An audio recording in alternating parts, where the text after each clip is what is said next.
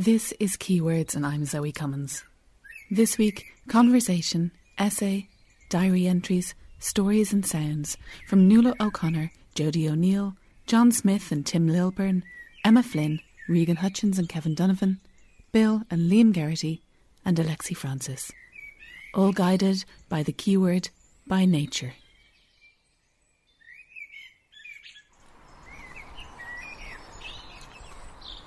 Very early morning and I'm just emerging from last night.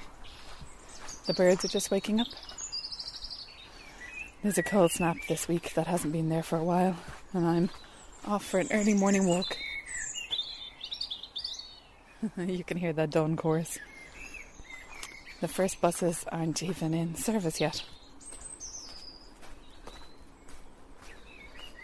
On my early morning walk, there's a, a ramshackle building tucked into the side of one of my paths.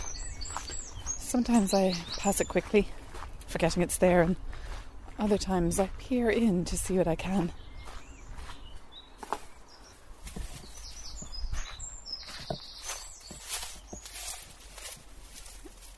Now and again, over the past while, you can hear a scratching. Not at the moment. I can barely see in through the hole in the corrugated door. Not pigeons. I'm far too busy around here for owls. Swifts. House martins, maybe. No. Nothing this morning. But writer Nuala O'Connor's story Loft imagines what might be inside.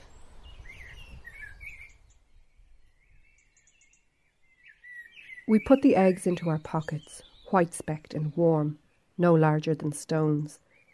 We walk away from the loft, catch the next bus. The aisle is wedged with commuters, sweat hot, damp. A pregnant woman, the ovoid of her belly a rude lump, sways, then swoons, bashing off us as she faints. We both careen sideways, away from each other, into other people. The bus lurches, then halts. We put our hands into our pockets. Fragments cling to yolk and albumen. We raise our fingers to show each other. We had been expecting feathers.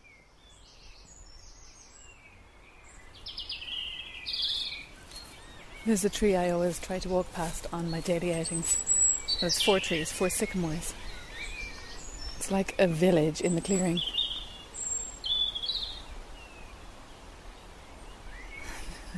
There's always birds having a go at each other here, brawling in the village square, chasing each other, right on cue there, chasing each other up and down,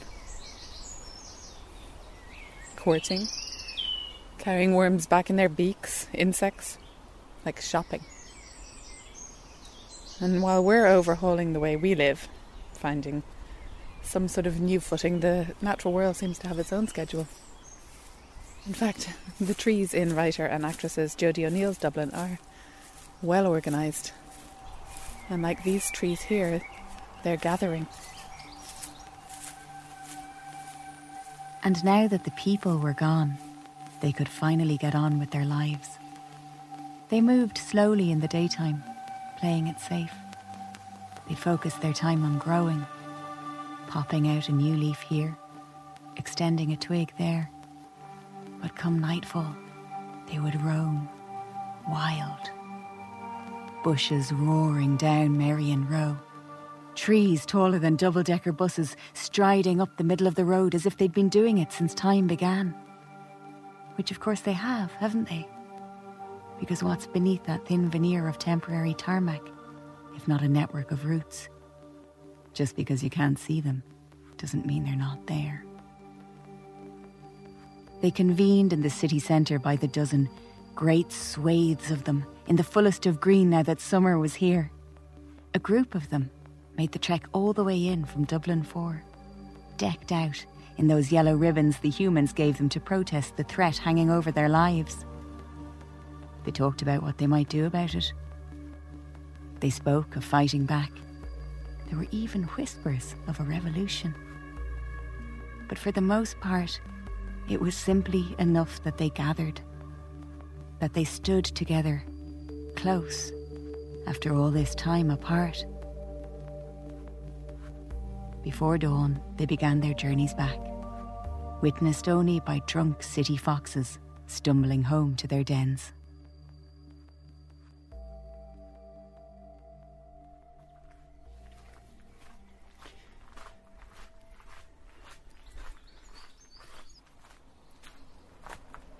I sometimes walk along the verges of the road. With no cars, it feels like reclaiming them. But there's also a lot to notice on the verge. Seems like the perfect phrase to describe me at the moment and things on the verge. I look at what grows alongside roads and ditches or trails, fields. They connect the human world with the natural. You can just hear a busy road beyond me here, and lining the verge here, cow parsley.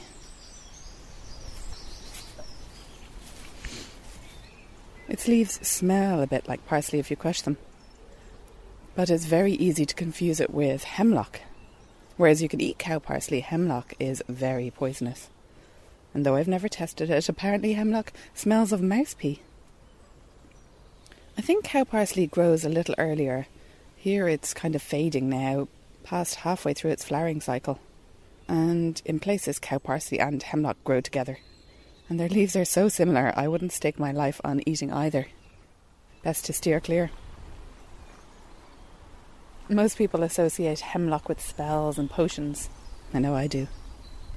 And suddenly, with one plant, you're transported by nature into a time of myth and magic where you can really lose yourself in story.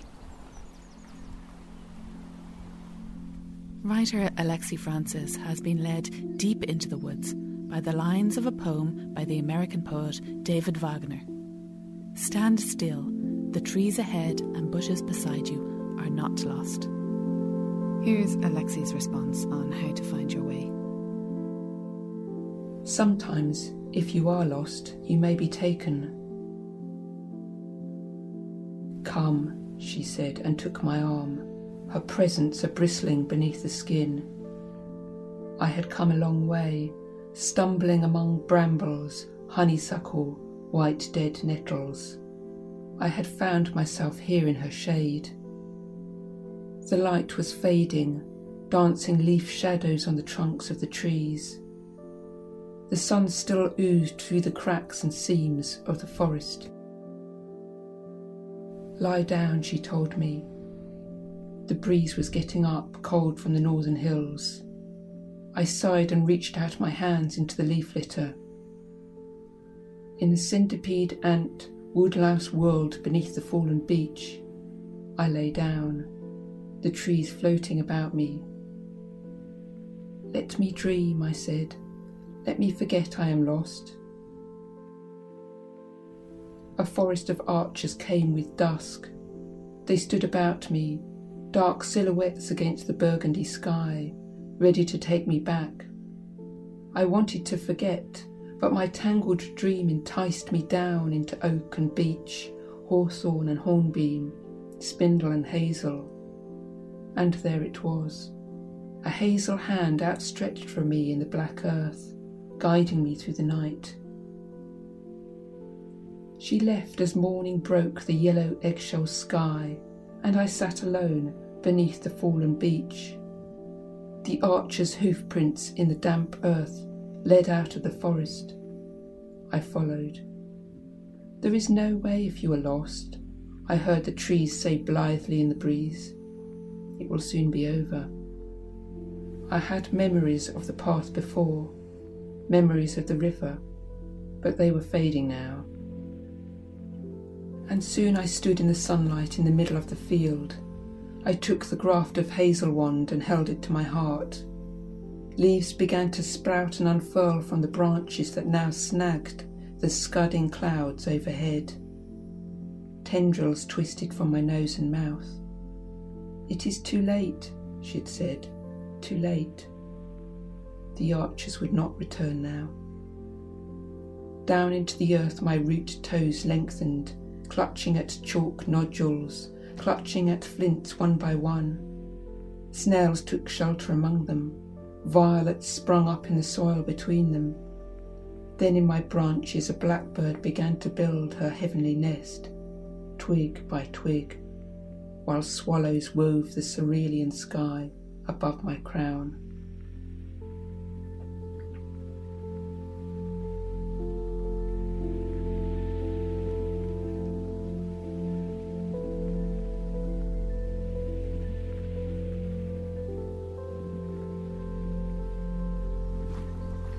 Many of you are more comfortable outside than in.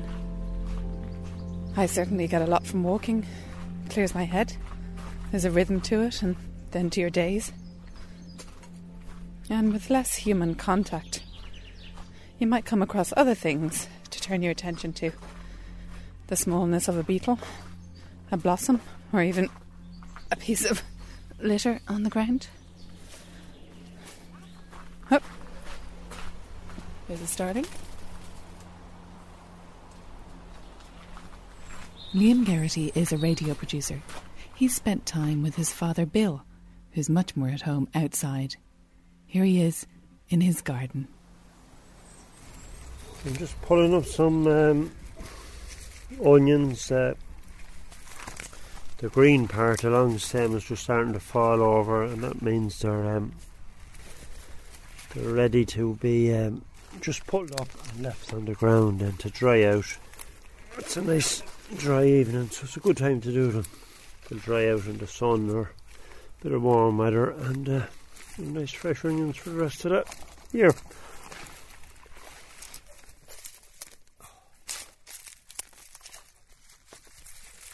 Now, great bit of satisfaction after growing them from small little bulbs a couple of months ago.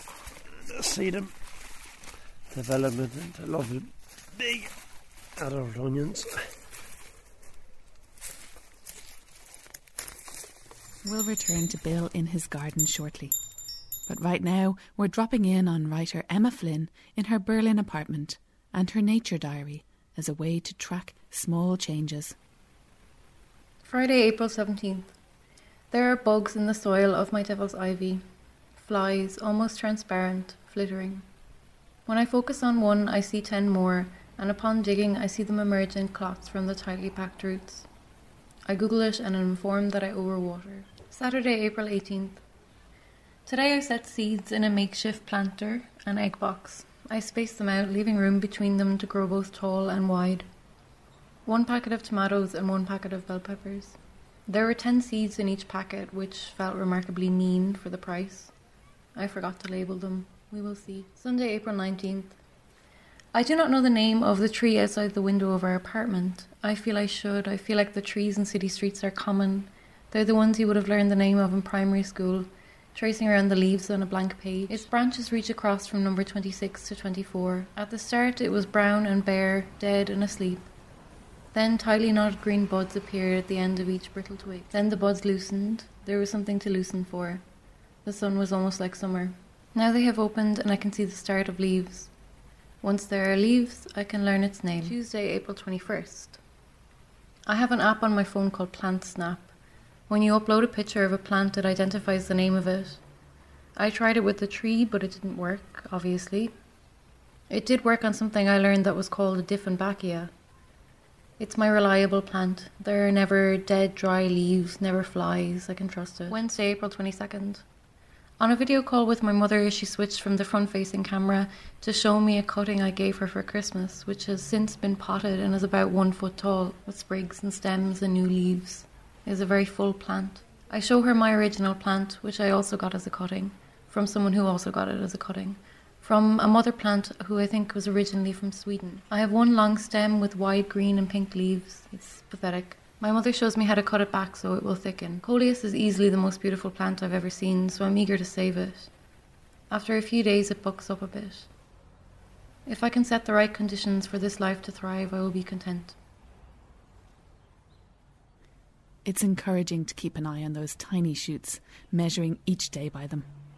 Back to Liam Geraghty and his father Bill, and to the garden where Bill and creatures dance around each other.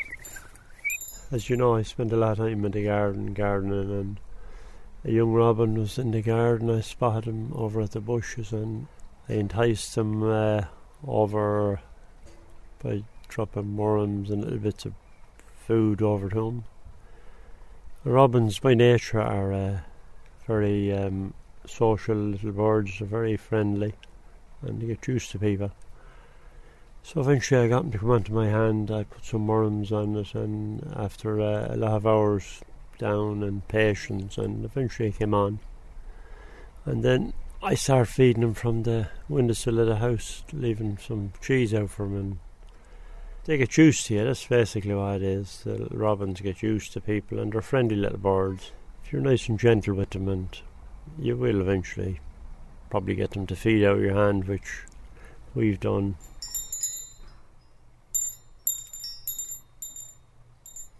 then when the wind blows, we have a nice little Chinese. Um, oh, nice. And just as we speak, there's my little friend Robin just after landing on a tree behind you. Now, normally, what he does now, he'll fly over to our windowsill and he'll land on a little flower pot I leave out for him. And he'll stay there till we open the window. This is my little um, one of my little garden sheds.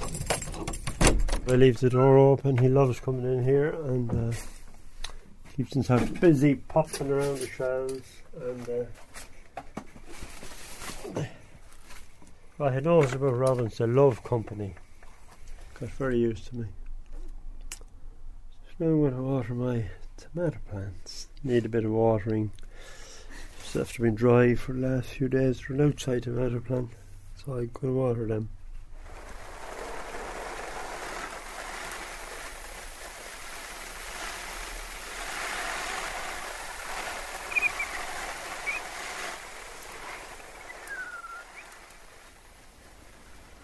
Unlike Bill, I'm not very green fingered. I try, but nature seems to have other plans for my efforts. I'm just coming back into my house from my walk. And here in front of my sitting room window, there's a patch where I planted heaps of meadow seeds last year to encourage bees. They were, of course, eaten by birds. Now they've probably been deposited in somebody else's garden and are in full flower. Instead, I have this patch with a lovely range of weeds in it. There's shepherd's purse and wood woodhaven. My neighbour told me the name of that one, and I don't know that one.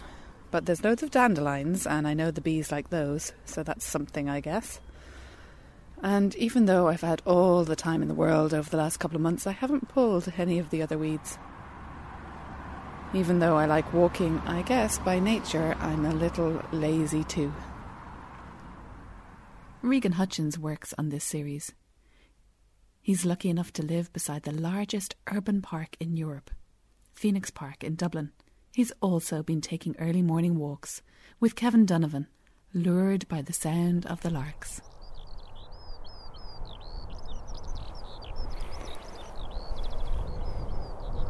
Do you like them? Yeah, they're really mad. They're like little flying heart attacks. but it's also a very hopeful sound. It is a very hopeful It's sound. the sound of um, energy and Mhm. future. And it's also a very kind of in the now sound. Like it sounds like all the energy is being expended now. Like you're in the middle of an experience when you hear one. It's very immersive. Yeah. I like the fact that it sounds like messages as well, like SOS or Morse code or something. The kind of snarling, crackling. Yeah, like something's coming down the line and it's really urgent. it's really important and you've got to hear it and pay attention. And it doesn't matter that you don't know what it means, you just know that it's important.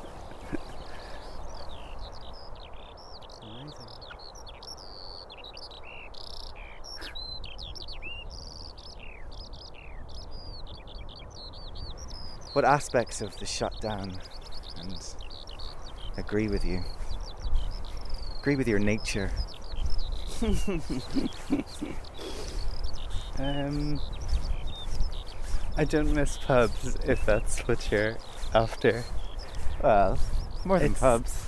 It's kind. Of, It's just very nice for the place not to be so full all the time of people, and for the streets to be quieter, and for people to be slower and say hello to each other, and for people to be slightly more conscious of where they are and what they're doing and who's around them. And I find that all very civic or something. Mm. I find it very like people are more of a collective or something. Right. Which is funny because normally people think of cities as being very collective and full of energy, but it's it's really just people kind of peddling the machine normally. Whereas now people seem a little more because their lives are more unusual, they take more notice of them. And you come across each other rarely, so it's kind of an event when you Mm. when you see somebody.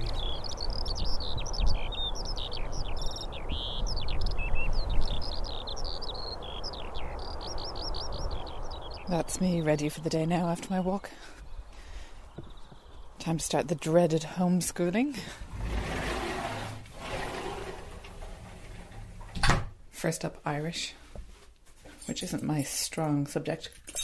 So, family members doing that over Zoom.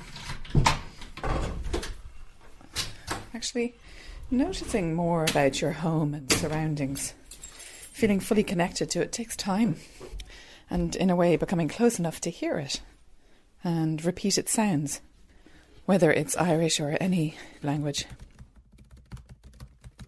To Canada now and the Pacific Northwest. It's a mysterious landscape, rich in myth and First Nation languages. When he moved to the Saanich Peninsula in Vancouver, poet and academic Tim Lilburn found it difficult to connect with his surroundings. Language for Tim was his way into nature not to observe it at a distance, but to become part of it, as nature. Radio producer John Smith brings us closer to that landscape. The language appears as a boat, brushing through 10 day rain trees. We can see it through smoke or fogtail, boat of human and animal hair, on closer examination, and tree hair and brindled mushrooms. Old or burnt hair boat smell, the language. Sanchothan, the boat, tongue. Mouth hover of the tidal region, its last glaciation nouns, tarred with pliable rhythms of the mouth. Under tongue, ush, ush sound. I grew up in Regina, Saskatchewan, we lived right on the edge of the city in a, a kind of poorer semi rural area, not too far from a creek. So, I mean, we'd simply sort of step out the back door and be on the prairie or uh, be going down to the creek, poling rafts or, or rowing boats that we'd built or found. Yeah, it was in some ways idyllic. Uh, we moved out here in uh, 2004 before that time, I'd lived on the prairies. I'd lived in Africa for a while. I lived in the States for a bit. Lived sort of sporadically in China. People in Canada tend to see this as paradise and envy folks who live here, but I, I had a hard time settling here. I didn't know the names for things here. I felt very clumsy and prelinguistic, like a two year old. I mean, I do think it takes a while to become befriended by a place or to settle in a place. And I think it is possible that one never does this. The place could just toss you out, bounce you away. I think a deep form of being in a place amounts to being fed by it. And I couldn't find a way to be fed by this place.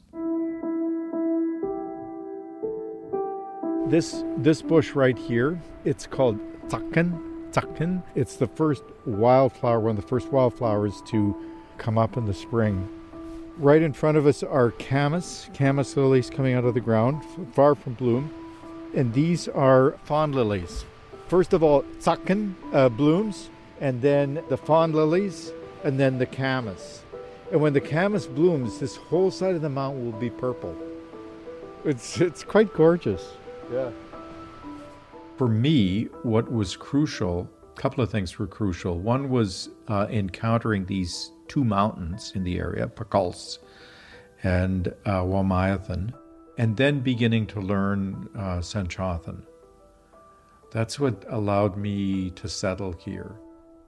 You know, there's not many speakers of Sanchothan, maybe 25 people on the face of the earth. The only person I could speak to would be my teacher. It exists in written form since probably the mid 60s. There is no dictionary, although one is being written now. For me, it's a kind of chthonic tongue. It's a language that I use when I'm on the land. In Sanchothan linguistic theory, they say that uh, the language comes from the land. Language is land in linguistic form. Humans hear it and use it, but they don't create it. The land creates it. Imagine a stone about the size of your hand being rocked back and forth by the tidal ebb and flow. That is the sound that you have to try to replicate. Quaqualik. Quaqualik. That's the name of a particular kind of tree that you will see them uh, quite close to the shore.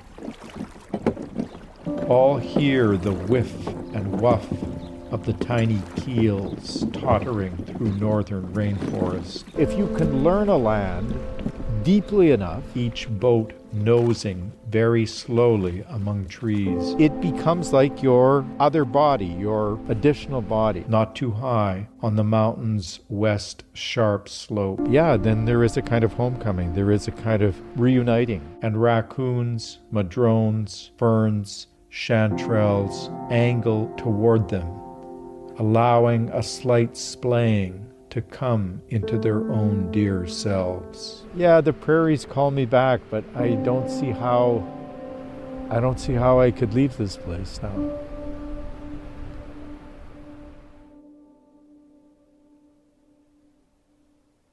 Poet Tim Lilburn there, reminding me that nature is just an extension of our own body, speaking in one tongue.